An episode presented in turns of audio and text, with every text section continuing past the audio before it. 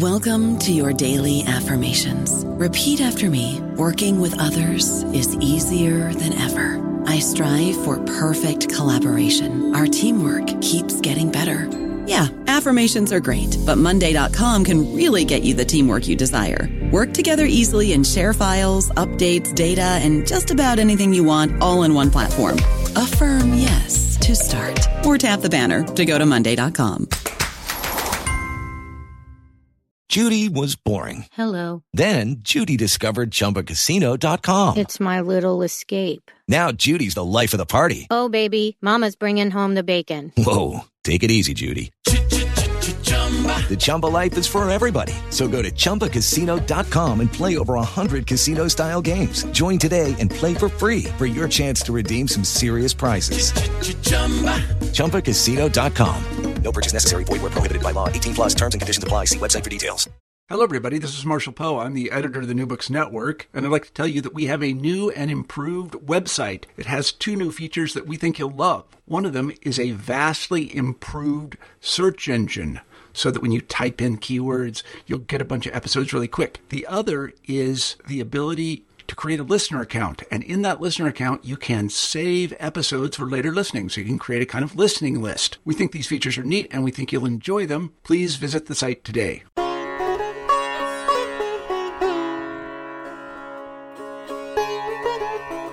Hello and welcome back to New Books in Hindu Studies. I'm your host, Dr. Raj Balkaran. Today I have the pleasure of speaking with Dr. Hamsa Stainton, who is assistant professor in the School of Religious Studies at McGill University, that's in uh, Montreal, Canada. Hello, Hamsa. Hello, Raj. Thank you so much for uh, for having me on. It's a real pleasure to be here. Uh, welcome to the program. We will be diving into Hamsa's uh, new uh, 2019 OUP publication entitled Poetry as Prayer in the Sanskrit Hymns of Kashmir. So, um, you you already sort of start doing this in the very title, but maybe you can locate us uh, to begin with um, historically and geographically in terms of what you're looking at in your book.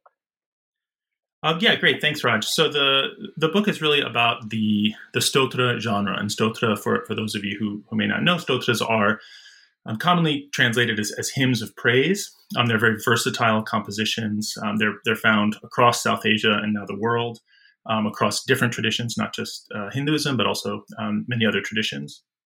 And the book focuses on the, the, long history of this genre in the region of Kashmir in, in the far north of uh, the subcontinent. Um, so, from roughly from the, the 8th, 9th century up until the, the 20th century, I look at some um, hymns and hymnals from the 20th century.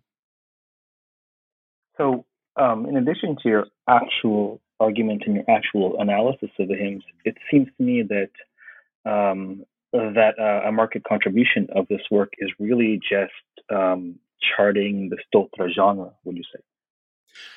Yeah, so that was uh, one of the central concerns for me in the book is really thinking about the stotra genre. So it is about hymns from Kashmir, um, but the I use those to think about uh, the stotra genre more broadly.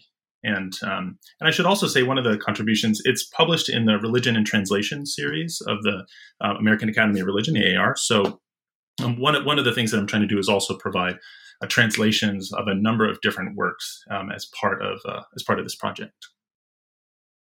So the translations are, are lucid and, and, and lovely, uh, and we may uh, have the good fortune of reading uh, tidbits aloud uh, before the podcast is over. Um, so, so what what do you find? What is how would you delineate or define the Stotra genre? Ah, so the Stotra genre itself so, I mean, the first, uh, let's see, after the introduction, the first chapter um, goes into kind of approaches the question of what is a stotra from three different angles. So I, I spend some time on the question of definition because even though stotras are found across, uh, you know, across South Asia, the, the definition of a stotra, there, there's no um, kind of definitive definition. And um, so I, I, think about some different definitions that have been offered um, and offer uh, my own working definition. But then I also think about stotras in terms of classification and how they are, how the corpus of extant stotras has been interpreted and organized, uh, because that tells us something about the stotra genre.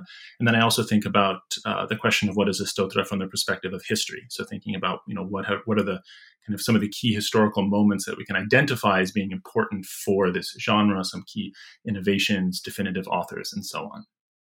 If in terms of the actual, in terms of definition, um, I focus in in the kind of the working definition I offer on you know the the fact that stotras are about praise, right, which is connected to the root stu, right, to praise, to eulogize, to to um, to, to sing about um, these the praise is at the core of the genre, and one of the things that is important about thinking about praise is that I, I talk about it in terms of being um, vectorial, that there's a, a, kind of a directionality, and it may not be a direct address of a deity or some other type of divinity, but it's it's it might be indirect, but there's this sense of using language, you know, uh, praise language in this kind of directional um, directional way.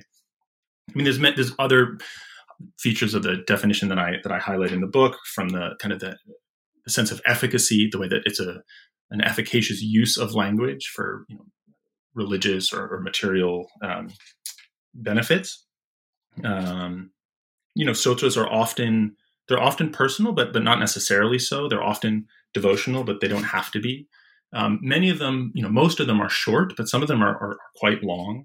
And um, some stotras are, uh, well, the vast majority of stotras are uh, in in verse, um, but there are some uh, there's some that are not. So it's it's a very flexible genre. There, there are many different things that have in different contexts been identified or grouped with with stotras, and that's one of the things that I query in that in that chapter is thinking about well, you know, there's this kind of common understanding of what a stotra is, but when we look at it a little bit more closely, um, it's it's it's a little bit more complicated. And so, how can we approach that question from different angles?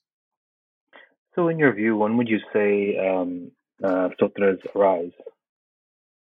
Ah, uh, see, so one of the this is an excellent question, and um, one of the things that I do in that chapter is think about the relationship between what we call stotras and certain other bodies or certain other types of literature. And so one of the questions that I explore is, you know, are Vedic hymns stotras? And I am not an expert on on Vedic literature, um, but I do, you know, think through some of the arguments. There, there are arguments being made that classical Sanskrit stotras are a continuation, a kind of direct uh, evolution of Vedic hymns. And there are other arguments that there's a distinctive break between what we might call, you know, kind of classical stotras and, and Vedic hymns. And so there, there are arguments for um, each of those uh, positions, and I kind of cover those uh, in, in that chapter. So it, it depends on, on how persuaded you are by those different arguments, I suppose. Are you persuaded either way, do you think? Um, no, I think I think that in different contexts there are reasons to emphasize that continuity in the same way that there are other contexts when I think we can talk about real differences. So, for example, there are different types of literary concerns and strategies being employed in stotras uh, that we find in the first millennium CE onward that we don't find in um, in earlier Vedic hymns. On the other hand, there are many, many things that are uh, that there's a, a, tremendous amount of overlap. So, um, I mean, overall, I would say I think there's there is much more continuity, but that's one. Um, but but there are reasons to also talk about some things that are new in early Jain and Buddhist and and then what we call Hindu uh, stotras. Yeah, it certainly does seem to be the case that stotras uh, are both the same as and different from the kinds of eulogy we find in Vedic hymns and uh, it's probably difficult to, um, for me, just by reading them, to put my finger on it. But for someone like yourself who's been studying them and their mechanics more closely, it's comforting to know that you see them as both the same and different.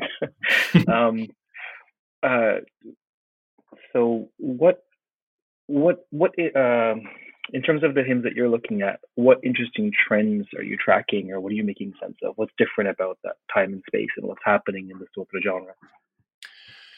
Thanks. So, one of the things, you know, there have been studies of stotras from Kashmir before, and th- these have usually been limited to um, certain well known, you know, or, or famous hymns, um, oftentimes in a very limited time frame. One of the things that I do in this book is by thinking about stotras in Kashmir over a long history. I think we have uh, certain insights into the genre and to what individual authors are doing in Kashmir based on that kind of big picture perspective.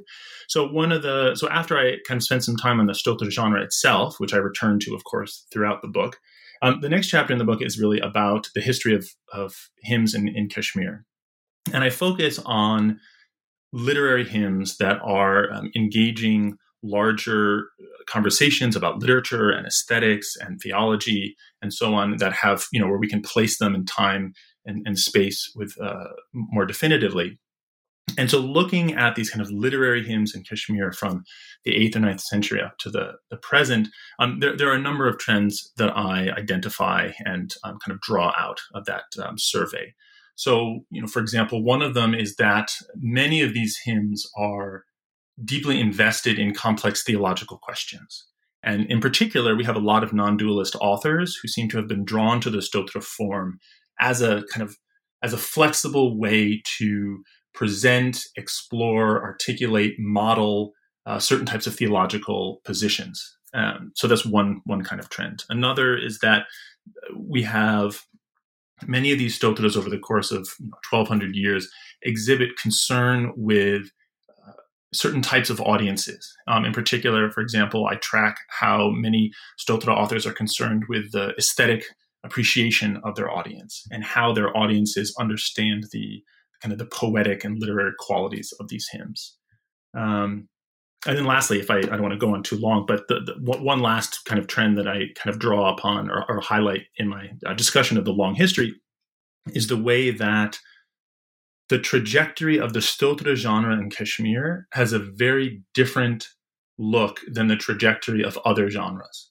Right? So there are, you know, there has been some really great scholarship on the history of, you know, tantric uh, tantric exegesis and, and ritual theory and philosophy and, and other types of compositions in Kashmir.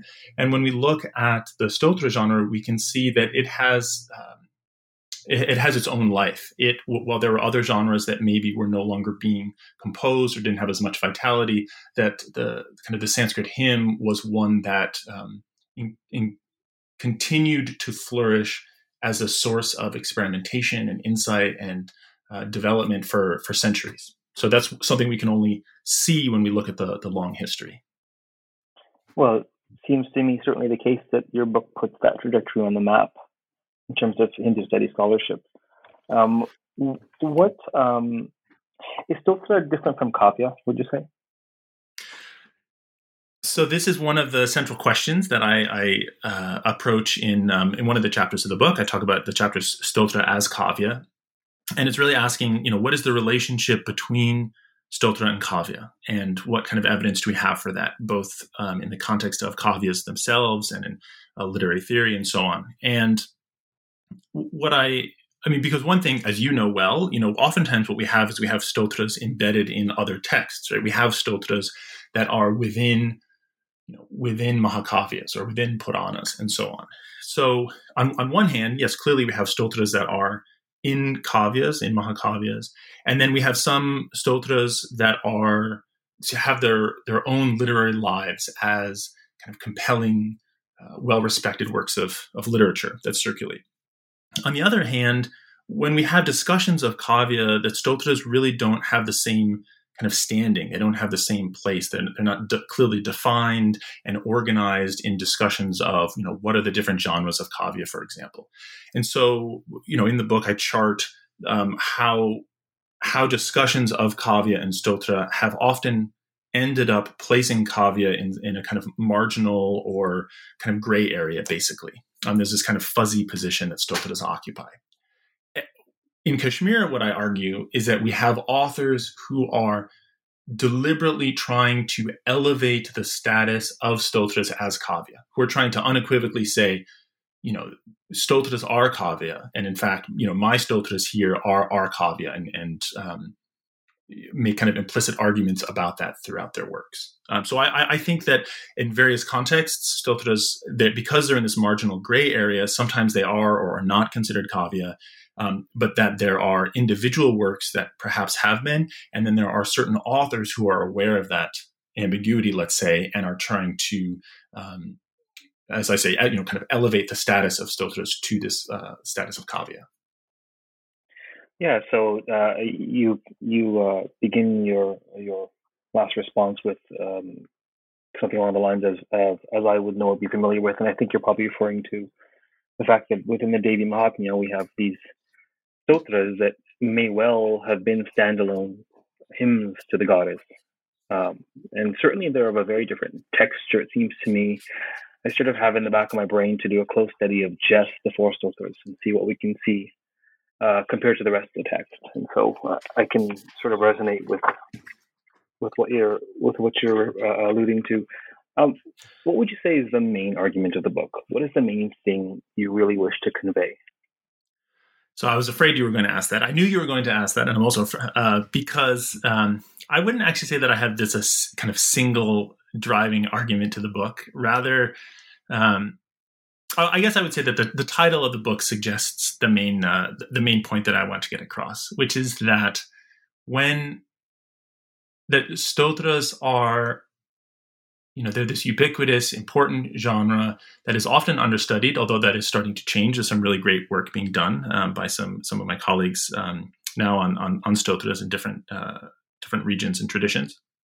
But that so one of the things i'm trying to argue in the book is that we should take these texts seriously as both uh, kind of religious expression and uh, poetic expressions. Um, I, I begin the book really thinking about the basic dynamic of you know the the close relationship between poetic and religious expression in in South Asia. I mean, throughout the world, of course, but in South Asia, this is a very strong um, relationship. And so, thinking about you know poetry as prayer, prayer as poetry, and what is the power of uh, the, the, power of having um, prayer expressed as poetry. And so, um, I, I, some of the arguments in the book are very much about understanding the stotra genre and really understanding the full kind of power, potential, the full uh, flexibility of this genre, and hence to help explain its its appeal and um, versatility over the, the centuries.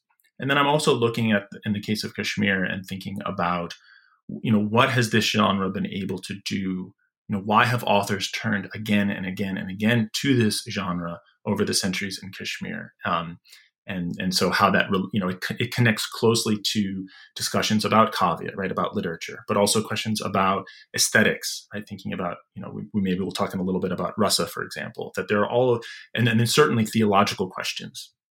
So there there are all these things that are touched on by stotras and so thinking how do we how does this um, how does the unique configuration of religious and poetic expression that we find in this stotra form um, what can that tell us about uh, well, the, the, genre overall, of course, we can learn things, but then also specifically about the history of religion and literature in um, in Kashmir. Uh, fascinating. So, you know, I guess your title says it all. Poetry is prayer.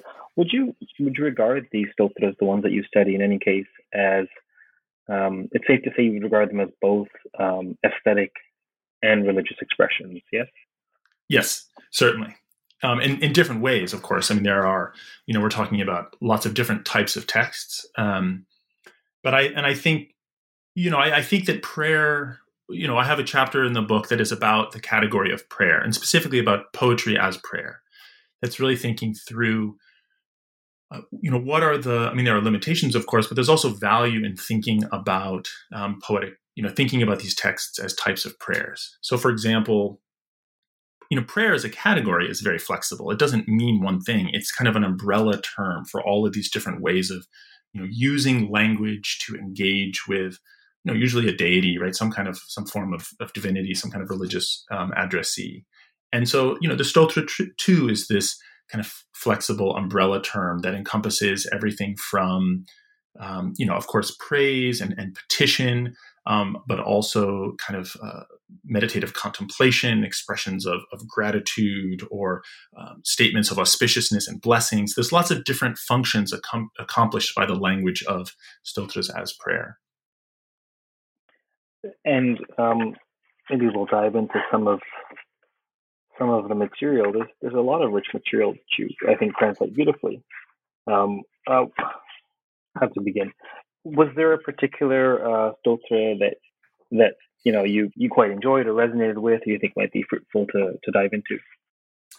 Ah, well, I a lot of the book uses a lot of the you know a couple of chapters of the book focus on a 14th, sec- uh, 14th century text called the Stuti Kusumanjali by Jagadhara Bhatta. And um, Jagadhara was, so he lived in Kashmir. And we don't have, we don't really, we have one other kind of grammatical text by him. We don't really have much by him. Um, but it's a, it's a very, it's a very large, uh, it, it's a major literary work. It's very creative. It's very ambitious. And it has, um, it, it, hasn't been studied very much at all. I mean, it's been referred to a few times. A few verses have been translated, um, and so I use because it's a basically it's a collection of thirty eight different stotras um, in this kind of cohesive large text, I, and it and it reflects quite a bit on the stotra genre. And it also was composed probably in the in the 14th century at a time when there weren't a lot of other compositions in uh, we don't have a lot of other texts produced from that time in Kashmir. I really I use that as a focus for several chapters because I found it a very kind of powerful way to raise a number of themes and also make a, um, certain historical arguments. So you know, as you may know, you know the, a lot of the focus on on religion in Kashmir has has been on the you know the kind of heyday uh, um, of certain kind of tantric theological ritual traditions from the you know, let's say from the 9th to the 12th century. And there are good reasons for that. I'm not saying there aren't good reasons for that. Uh, but one of the things I was trying to do in the book is expand uh, expand the window of time in which we look at, at religion in Kashmir and, and um, Sanskrit literature. So I focused quite a bit on that 14th century text because of, of some of those reasons. Um, so that's one, you know, that's one place to start. I, I, because of that importance, I quote, you know, I translate verses from that um, that text in the introduction and conclusion as a way of kind of bookending the, the bookending the book. Um, but there's also, you know, this famous hymns, you know, of Abhinavagupta and Utpaladeva, some of these um, great uh, Kashmiri authors who are who are more well known, um, certainly. And um, I don't. Do you have somewhere? You're, are you thinking of something in particular, Raj? Would, would you like to turn to anything? There's, no, I think I think you know I'm. I mean, I can suggest a verse if that's what you're. There's a there's a there's lots, but I think at the beginning of chapter five, you have a beautiful translation of of a of a section from uh, the the the poem you have in mind. I recall, yeah, beginning of chapter five. You want to read that for us? Sure. This flower offering of praise, Stuti Kusumanjali, has been prepared here at the lotus feet of the Lord adorned by the crescent moon, by this servant, who collected it from the vine of fresh, beautiful praise poetry, watered by uninterrupted devotion. May it make the hearts of the virtuous full of longing with its fragrance. Yeah, it's gorgeous. So you have this, uh, you have this really well-researched, interesting um, arguments or set of ideas throughout the book, and then it's sort of like you have these sprinklings of of luscious uh, translations of the primary source, and it's it's um. So one of the interviews I did on this podcast, which was probably very different from most of them, was uh, Archana Venkatesan's translation, mm. uh, "Endless Song," and it was just it was luscious. It was uh, mind-bendingly luscious.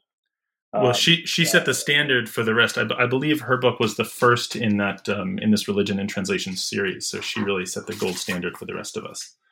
Um, oh wow, it's from the same series as well. Look at that.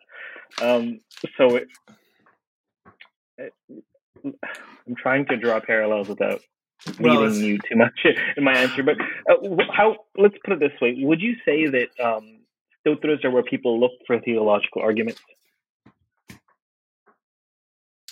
or theological material the way you research in your book? So I, um, one of the in the, in the past, I think people have often thought of stotras as where uh, that an author might have their philosophical theological arguments somewhere else, and then they um, kind of express themselves in these kind of spontaneous, ecstatic, you know, effortless way in these in these hymns, and this is kind of their mystical experience put into language. And um, I mean, I, am not certainly, I, I, don't know the exact uh, way that certain hymns were composed and so on. But one of the things that I'm trying to do is I'm trying to push back a little bit on that way of thinking about stotras and say that, you know, that stotras like prayer aren't necessarily these um, kind of spontaneous cry from the heart. That they can also be, for example, deeply sophisticated and elaborate and and um, requiring deep thought and contemplation and so on, right? So that there are studies of prayer in other traditions that have focused on the importance of, kind of contemplative prayer and um, different types of different types of prayer. And so I think this the the study of prayer in Hindu contexts has often um, had been, been there's been a narrow way that prayer has been interpreted, and specifically in terms of this kind of mystical, ecstatic expression, um, which I think is certainly part of it, but is part of a much larger, a kind of more expansive understanding of what prayer is and, and ways that we encounter it. So, to answer your question about stotras and, and theology, I, I think that we we shouldn't we can find a lot of thinking and theological thought and reflection in stotras and i try to think about some different ways we might understand these hymns so for example there have been some there's been some great uh, I think there's been some great developments in the study of stotras and thinking about stotras pedagogically, right, as texts that are teaching audiences certain things, right. So Yigal Bronner's um, done some very important kind of pioneering work on this, but David Buchta and, and other people have kind of um, approached stotras in this way. So I think about some of these stotras as kind of pedagogical, as models, right, not just expressing devotion, for example, but as modeling how certain audiences might uh, express their own devotion, and specifically in the case of, let's say, Utpaladeva, how they might express that devotion in a non dualistic way, right? Because bhakti, of course, devotion implies this kind of uh, two-ness. So, how do you, it's a certain theological problem. Um, so, that's one of the things, you know, in the chapter, one of the chapters is on poetry as theology and is thinking about the poetic possibility, excuse me, the, the theological work that can be done by poetry. Um, and so whether it's different types of figures of figures of speech, different type of poetic strategies. Um, and that's one thing that I'm looking at there.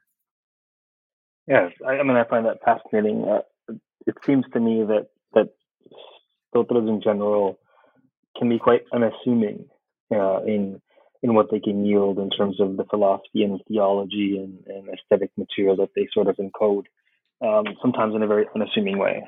Um, I've learned a lot about the Devi Mahatmya's vision of um, of the of the great goddess, for example, just by looking at probably the most ornate stotra in the text in chapter four, I believe. And so it's it's it's really fascinating to to look at them as separate entities and what they're accomplishing.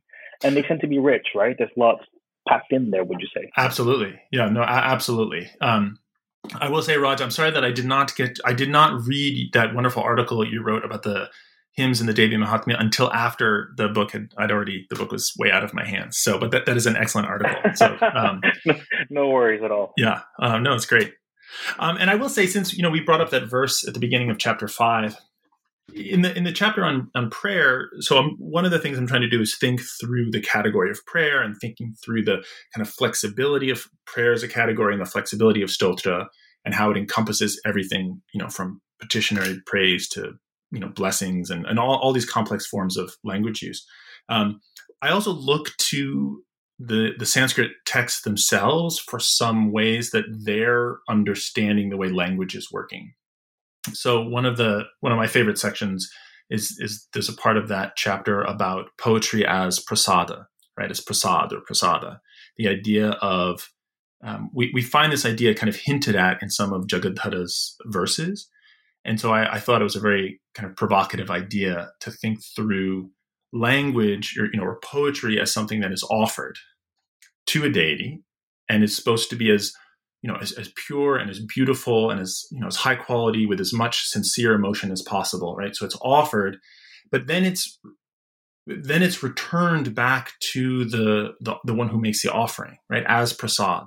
And it's kind of shared in a community of devotees and a community of listeners and, and reciters. And so that there's this kind of circulation of that poetry that the circulation of that poetry is mirroring the kind of circulation of material goods right? Like you know, sweets and flowers and so on as this kind of substantiation of a devotional community.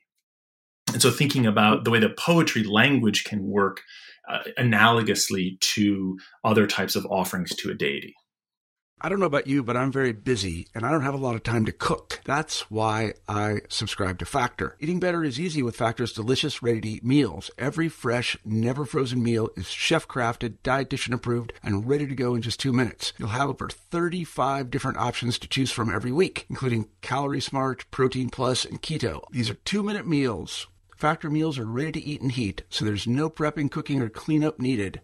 They're flexible for your schedule. Get as much or as little as you need by choosing your meals every week. Factor is the perfect solution if you're looking for fast, premium options with no cooking required. Sign up and save. We've done the math, and this is important. Factor is less expensive than takeout, and every meal is dietitian approved to be nutritious and delicious. Head to factormeals.com slash NBN50 and use code NBN50 to get 50% off. That's code NBN50 at factormeals.com slash NBN50 to get 50% off. What a beautiful idea, actually, that uh, that language uh, should be ornate or well prepared as a, as a, as a, as a dish or a platter of, of offerings and first offered um, to the object of veneration and then then secondarily enjoyed or distributed among among the congregation. That, that's a beautiful idea. Um, and you mentioned that it's one of your favorite parts of the book. So tell us, um, are there other parts of the book that you quite enjoy? Ah, well, um, I, you know, I've I found as a, as, as an author, it's a, it's always a unique experience to kind of go back to one's own work and to, you know, because there are certain days when I turn back to it and I, I can't bear to read anything, and then there are certain days when I say, oh, that was actually a good point. So I, have had a, you know, I have various. Um, my relationship to my own work sometimes goes up and down. Um, I think I, I, at the end of the day, what I what I take away from my own book, one of the things is that the that these texts themselves are so rich, um, and that uh, I'm grateful that at the end of the day, I'm I'm not tired of reading uh, these texts themselves because they are they're so interesting and so rich, and there's so much going on. So um, any anytime you know I like getting to re kind of revisit uh, revisit these um, these texts. Um, there are some other parts of the book that I'd be happy to talk about if you want to. Um, I could bring those up, or if you have other questions Absolutely. you want to go. No, no, no. This is um, this. Uh, I mean, for those of you who've listened to this, you probably have mentioned this before. These interviews are very unscripted. Uh, I sort of value the the live exchange that we can have uh, an experience together, and also obviously covering basic um, data that uh, anyone interested in the book from a scholarly perspective or, or, or, or, as part of the readership might be interested in, like what, where, when, how, your methodology, your sources. And so once we've covered the basics, I'm really happy to have you talk about the parts of the book that you you feel would be most relevant to this podcast. Well, great. So there's a couple, um, some of the kind of the later chapters of the book. I think there's some things that are kind of interesting for the study of Hinduism, but also uh, also a little bit more more broadly as well. So we talked a little bit about stotras and, and kavya and thinking about kind of classical literature. And one of the things that I do in that chapter is I is I I probe some of the categories that often get short shrift in the study of kind of Sanskrit literature and, and Sanskrit and, and religious studies. So, for example, in particular, I'm thinking of the category of chitra kavya, right? Chitra meaning here meaning kind of uh, kind of fancy or flashy, you know, brilliant um, poetry or, or, literature. And so thinking about, so I look at the way that some stotras are experimenting with this kind of sophisticated, complex, um, elaborate, uh, you know, really virtuosic type of Sanskrit poetry. Um, and so we can see the way that these poet, you know, the, the authors of these hymns are invested in uh, questions of literary form and um, sophistication. And one of the arguments that I make about that, and this is something, you know, I mean, Sheldon Pollock was one of my um, my, my you know, great mentors, continues to be a, a mentor, and and, um, and one of the one of the things that I do in the book is I engage this idea of this, you know, the so-called the debate around the so-called death of Sanskrit, um, which I think is one of the most misunderstood uh, one of the most misunderstood arguments out there. So I, I'm you know, kind of engaging with that idea. And one of the things that I try to show is the way that um, the Stotra genre, as I mentioned earlier, the trajectory shows a, a, lot of creativity and experimentation and vitality at a time when other genres seem to have not been as important or was seem to have been less uh, appealing or they weren't being composed or, or we just don't have them. Um, and so that we can see in that the stotra became, because the stotra was so flexible as a form, it allowed for authors to engage with lots of other things at the same time as they were composing stotras. So they were composing Chitrakavya and stotra. They were exploring certain philosophical um, ideas, but being presenting them as stotra. That there's you know kavyas written as stotras and so on. Um, and so we can. I, am really trying to unpack some of the historical um, vitality of the stotra genre in relation to these debates about the vitality of, of Sanskrit literary production in Kashmir. I think to underscore um, what your work is hoping to accomplish, maybe unpack a little bit for our, our listeners who may not be familiar what this argument about the quote unquote death of Sanskrit amounts to. So, I mean, this will be a little bit of a simplification, but um, the idea, my understanding of the uh, idea about the death of Sanskrit, which is a very obvious, uh, admittedly a very kind of bold and, and kind of dramatic way to put it, is that there are there are certain conditions under which uh, literary production in Sanskrit has flourished. And then there are conditions under which that um, flourishing has faded out and, and, and disappeared, right? We have, we have moments, we have time periods where their conditions are right for extremely elaborate and, uh, I mean, just impressive production in Sanskrit across genres. And then we have times when that no longer ceases to be the case. Um, I, I, mean, just to, the, the, the really simplified version is that I think there's a mistaken interpretation of that phrase to mean that is Sanskrit a dead language, for example, which is not what that argument, as I understand it, is making at all. It's that there are, and in fact, in in that famous article the, on the death of Sanskrit, um, Sheldon Pollock, you know, he's talking about multiple different contexts in which we have that transition, right, of thriving Sanskrit literary production, and then at some point that flourishing of production um, you know disintegrates. And so what is it that leads to that disintegration? And in fact it may be different it's different in different contexts right? What it was in kashmir there may have been a different reason for that for those heights of sanskrit literary production to no longer be reached. Um, it may be different there than it was in you know the you know, vijayanagara or on the eve of modernity in bengal and so on. Um, so I, I in my mind it's I'm not actually rejecting the central arguments of that thesis. Um, I mean, we can talk about specific language or emphasis and so on, but I'm pointing out that I, so what I call it is, uh, in the case of Kashmir, I describe it as a, uh, a creative consolidation. That there were, as based on all the evidence we have, there were less works being produced across multiple different genres. But what we have when we look at the Stotra genre, for example, is that as the Stotra genre incorporated features and experimented with aspects of other genres, it was expanding and flourishing, and, and um, there was a lot of experimentation and newness and change going on in the Stotra genre. So I call it a kind of I call it a creative consolidation. That's just one yeah one way to think about that. Sounds sounds like an apt uh, phrase. Probably should have covered this earlier in the interview, but just to be clear, your uh, for your book, you're looking your data is Sanskrit hymns, yes? Yes, I, I forgot when I mentioned the title, but yeah, so I'm I'm really working with Sanskrit texts here. Yeah. Um, these are the Sanskrit hymns, and you know many of them. I should say many of them continue, you know, remain important um, texts for you know communities uh, today. Many of them have been um, have have been you know transplanted to different parts of the world and, and, are important. And some of them are have been are very obscure and have not been known very well at, at all, or they're not known very well now. Um, they were in, in, the, in the past.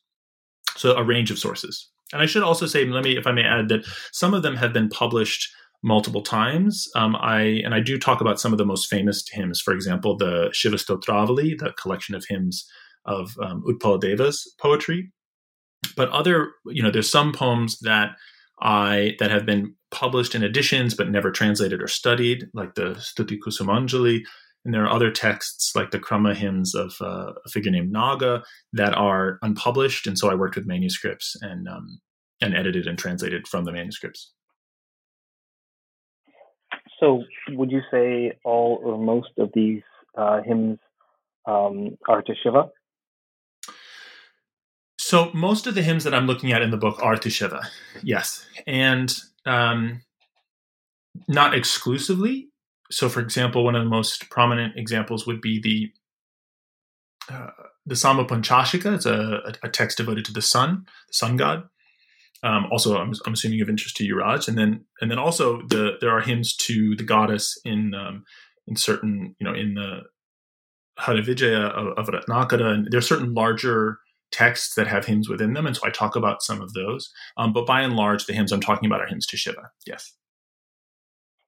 Yeah, there's some interest in in, in sun worship for sure. Um, I talk about it a little bit uh, in um, the goddess and the sun. Um, that's this hymn that you look at is not one that I cover in the book, so it's interesting. I'll have to look it up. And of course, there are all these traditions, um, probably as early as your period, where uh, Shiva and the sun are equated. Have you encountered that in your work? So the the reason so that we have the the Samba Panchashika is commented upon by Kshemaraja in the 11th century in Kashmir, and Kshemaraja was a disciple, the most you know the most prolific and famous disciple of the the great polymath Abhinavagupta, right, circa 1000 CE. And Kshemaraja wrote a commentary on the Samba Panchashika in which he interprets all of the saura, you know, the all the references related to the sun god, and he interprets them in terms of a kind of non-dualistic Shaiva uh, position. And so it's it's a it's it's you know this great example of a, a layering of a Shaiva interpretation onto the the hymn to the sun. Um, whether or not there are Shaiva elements, uh, there are no. It doesn't seem to be that there are obvious Shaiva elements in the hymn itself beyond certain kind of general references. Let's say. Um, so in the hymn itself, there, do, there doesn't seem to be a kind of direct linkage, but Kshemaraja's you know overlay on top of it made it a kind of classic example of that interesting stuff. Was uh, while you were writing this book or looking at hymns, was there anything that particularly sort of surprised you or threw you for a loop, or sort of really changed your trajectory? One of the things that I was very intrigued by early on, and then I pursued, and that um, bore fruit in the form of, um, I think it's the seventh chapter on, um, was I, I kept encountering the language the way that aesthetic terminology was being used in these hymns, and this is true in other contexts in Kashmiri Sanskrit literature, but uh, in the hymns, there were um, a number of kind of references where authors seem to be very invested in the categories of Sanskrit aesthetics. And I followed this particularly by tracing the way that these stotra authors were using the language of rasa, and particularly the language of bhakti and bhakti rasa. So, for those of you know, I mean, I'm sure most of um, your audience is, is, is aware of these terms, right? Rasa meaning kind of taste, flavor, or juice, um, and it, in, a, in an aesthetic context, right, it refers to this kind of aestheticized emotion, right? It's different than the emotion we experience on an everyday uh, in everyday life. It's this kind of aestheticized version of this emotion that has these different kind of conditions. And so there's a debate. Um, uh, should I should I go on on this? And I can I explain this idea about bhakti rasa, Raj? Is that all right? Please. Please. Great. This so is, this is this is about your work, by all means. So so Bhakti Rasa, I mean, this was one of the things that I just found very fascinating was the way that there were authors who would use the term Bhakti Rasa in their poetry. Now, you know, if you're a good poet, you don't, you know, there's this general sense of where you're not, you know, you're not supposed to use, you're not supposed to say, here is the sentiment of love, for example, right? You you show, you don't tell. Um, but there were there were ways that these poets were referencing the idea of of rasa and bhakti in relation to one another that were intriguing. And it was intriguing because there had been a debate in Kashmir about whether or not bhakti devotion is one of the rasas because there's a set list of rasas and so there were you know bhakti was one of the candidates to be an additional rasa. And so there were arguments specifically, for, you know, Abhinavagupta identifies, you know, saying, no, no, no, bhakti is not its own independent rasa. It is, you know, bhakti is, um, it's kind of a subcategory and we can attach it to this other, this other rasa. So there, there were debates about bhakti rasa. And what I argue, what I found and what I argue is that in some cases we have poets who seem to be rejecting or pushing back against the position of theorists. I, there's a certain discord between the way that poets seem to be talking about theory, poetic theory, and the way that the theorists were. And um, and so I chart Bhakti Rasa in particular and the way that you know we may it may we may have the earliest reference to Bhakti Rasa um, as a as as a term um, in in one of these in the Stava Chintamani, um, this this text from uh, 9th 10th century Kashmir. And so I chart the, many people know about Bhakti Rasa because of later Vaishnava iterations that became so um, you know well developed and, and justifiably famous. Um, and one of the things that I argue is that we have we have earlier ideas about Bhakti Rasa, oftentimes just inchoate in some of these hymns themselves. They don't they never kind of blossom into a full fledged theory that everyone is subscribed to, but we have different views on bhakti and rasa in some of these um, different stotra authors in Kashmir. So that was one of the kind of fun, um, you know, not mysteries, but kind of fun threads to to follow across uh, multiple authors over several hundred years. Well, I think fun thread is a good way of describing that. That is chapter seven, devotion of rasa and and that's um that's one of the features about this book. You know, you say you sort of have you know you you you, were we were asking about your major contribution and major argument, and I think there is uh, an argument for sure in the book, but it definitely fleshes out. Uh, there's so much um, breadth, like there's there's all these different threads.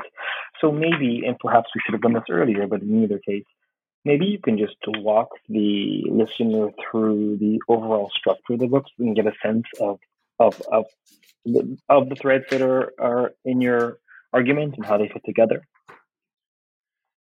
Great, certainly. So I've um, I've tried to I've been trying to subtly do that in the way that I answer certain questions here already. So some of this will be um, repetitive. No, we've, I'm but, sure we've, uh, we've, touched on them. Yeah, no, indeed. But but as a as a as a form of review here, so, I mean, in the introduction, I uh, what I do in the introduction, in addition to establishing these kind of basic relationships, is I really introduce six key terms, right? And these are the terms, you know, stotra, and then poetry, but specifically as kavya, poetics or aesthetics in terms of um, alankara shastra, and then the terms prayer, bhakti, and then the region of Kashmir. And so, you know, the introduction kind of uh, introduces those you know i think i call them threads that weave throughout the book. Those are um, they recur in different chapters and so those are i return to those uh, six terms throughout the book. And then the first chapter stotra literature an overview is about this you know what is a stotra? And it approaches that from the perspective of definition um, uh, classification and, and history. And then chapter three is literary hymns from kashmir. And this is this kind of big overview history of hymns in in Kashmir and specifically these kind of literary sophisticated hymns.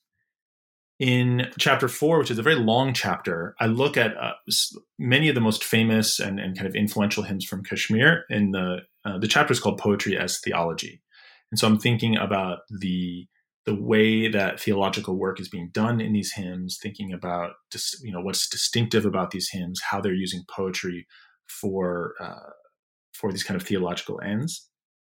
Chapter five is poetry as prayer. We've already talked uh, a bit about that. Chapter six is called Stotra as Kavya, and it's again it's about the relationship between these hymns and Kavya literature more broadly. And then I look at uh, kind of a case study of the Stuti Kusumanjali of Jagaddhara Bhatta as a, a, kind of example of uh, Stotra as Kavya, and so thinking about uh, that text in particular. Chapter seven is devotion as rasa. So this is this what we've been talking about in terms of bhakti. So thinking about kind of aestheticized uh, devotion as a aesthetic category and how um, stotra authors are kind of reflecting the discourse of aesthetics or actually making certain types of interventions or um, implicitly arguing for certain types of positions in relation to aesthetics um, and using rasa as a kind of the main example for that. And then the the last kind of body chapter is the one that we haven't really talked about at all yet. Um, I call it Stotra as tradition, and this chapter is about the idea of tradition not as something static or necessarily or, or simply as something invented, but thinking about tradition as a process. And I look at the way that stotras have been particularly useful at certain points in time as a way of engaging with the past as part of adapting uh, in the in the present. And so I look at an example from the 17th century, um, and then I look in the 20th century. So I look at, in particular, look at Swami Lakshman Ju, who's a very um, well-known proponent of Shaivism um, from Kashmir. He's uh, was a Kashmiri, you know, a, a great guru and, and, teacher, and he taught many uh, many scholars in the field as well as you know a kind of a community of devotees. And so I, I think about the ways that stotras were important in his own life, in his research, and also in his teaching, and in how how stotras were how he were important in how he kind of formulated, um, articulated a certain uh, a certain tradition. Um, may, should I continue? There's one more, I think, one more critical argument to that chapter. Um, Absolutely.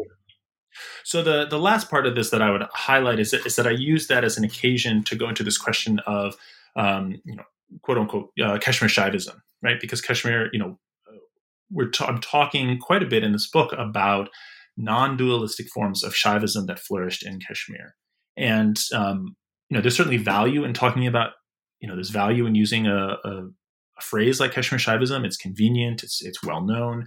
Uh, but I also I, I summarize some of the consensus among scholars on the kind of the problems of using that term and some of the um, things that are misleading about it. And what I what I do in the chapter is I I think about how stotras have been important to the way that Kashmir Shaivism, you know, so-called Kashmir Shaivism, has been established and identified, articulated as a distinctive regional religious tradition. And um, in the argument that I make, it's a it's a little complicated, but to to simplify it, you know, that there's a history of you know what what Alexis Sanderson has made this argument very eloquently, right? A separation of um, kind of certain tantric ritual from the kind of Gnostic systems that go along with it, and so that there's this kind of uh, separation of kind of philosophical, theological, exegetical systems on one hand, and then um, technical ritual practice and treatises on the other hand. And part of that is because of the non dual nature of that theology, right? There's sort of a turning away perhaps from the external elements of ritual.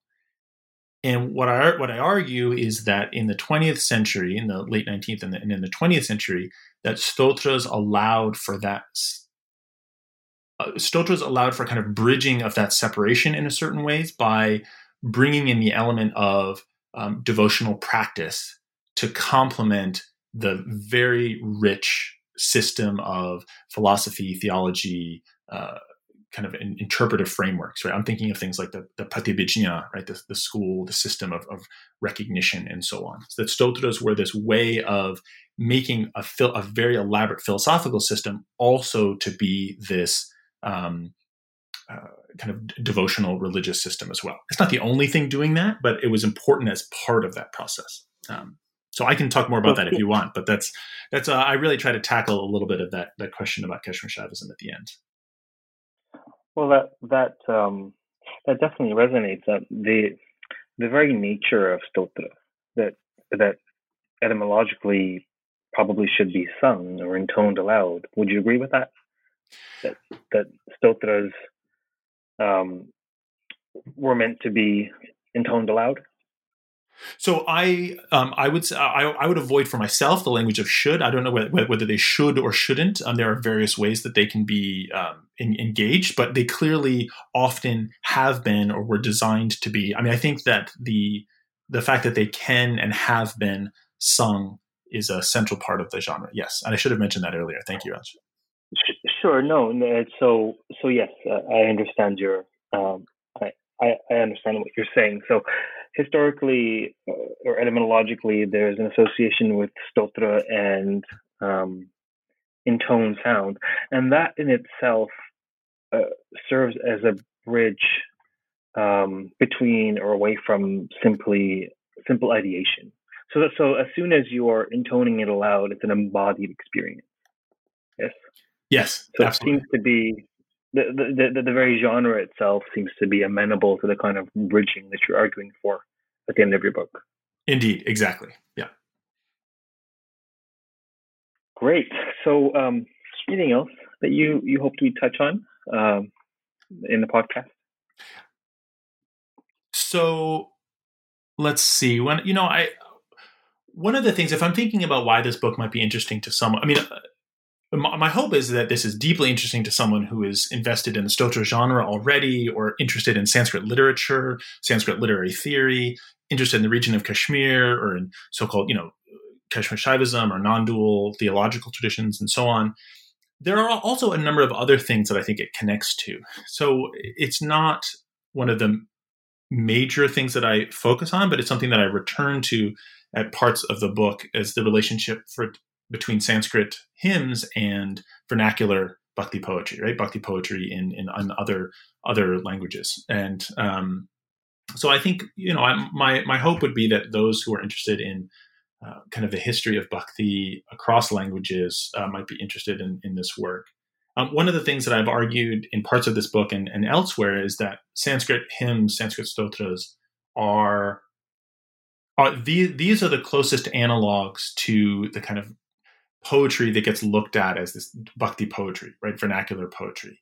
Um, when people talk about Sanskrit and bhakti, they usually turn, in my experience at least, they turn to texts like the Bhagavad Gita or the Bhagavata Purana. Now there are good reasons to do that, but if we if we're thinking about the way that communities have experienced um, Sanskrit and and uh, expressed or experienced Sanskrit um, devotion in Sanskrit, that I think you know these hints stotras are, are really a much uh, closer analog. You know, they're found everywhere. They are memorized. They are recited. They're sung, as we were just talking about. So I'm trying to make some links between the study of Sanskrit stotras and the study of um, bhakti poetry in, in, other in other languages. Um, I mean, there's a number, you know, there's a number of uh, other historical kind of small individual arguments, but um, those are some of the main things I really wanted to touch on in the book. Yeah. Well, it's clearly a fascinating contribution to um, a number of subfields within Hindu studies. Um, certainly, anyone interested, as you say, in um, Kashmir, uh, that time period, or, or bhakti, or, or poetry, or Sanskrit literature, um, uh, really interesting, groundbreaking work, I'd say. Um, so, uh, for those of you listening, um, feel free to check out Poetry as Prayer in the Sanskrit Hymns of Kashmir. Uh, it's a uh, 2019 OUP publication by Hamsa, perhaps now Paramahamsa, having produced this work, Hamsa Stainton of um, McGill University. It was a pleasure having you on the program. Raj, thank you so much, and, and can I just say thank you for all the work you're doing for the the, the new books in uh, in Hindu studies. It's really a great service to the field, and we're all very grateful. So thank you. You are very welcome. It's my pleasure. Until next time, uh, keep reading, keep listening, keep thinking, stay safe.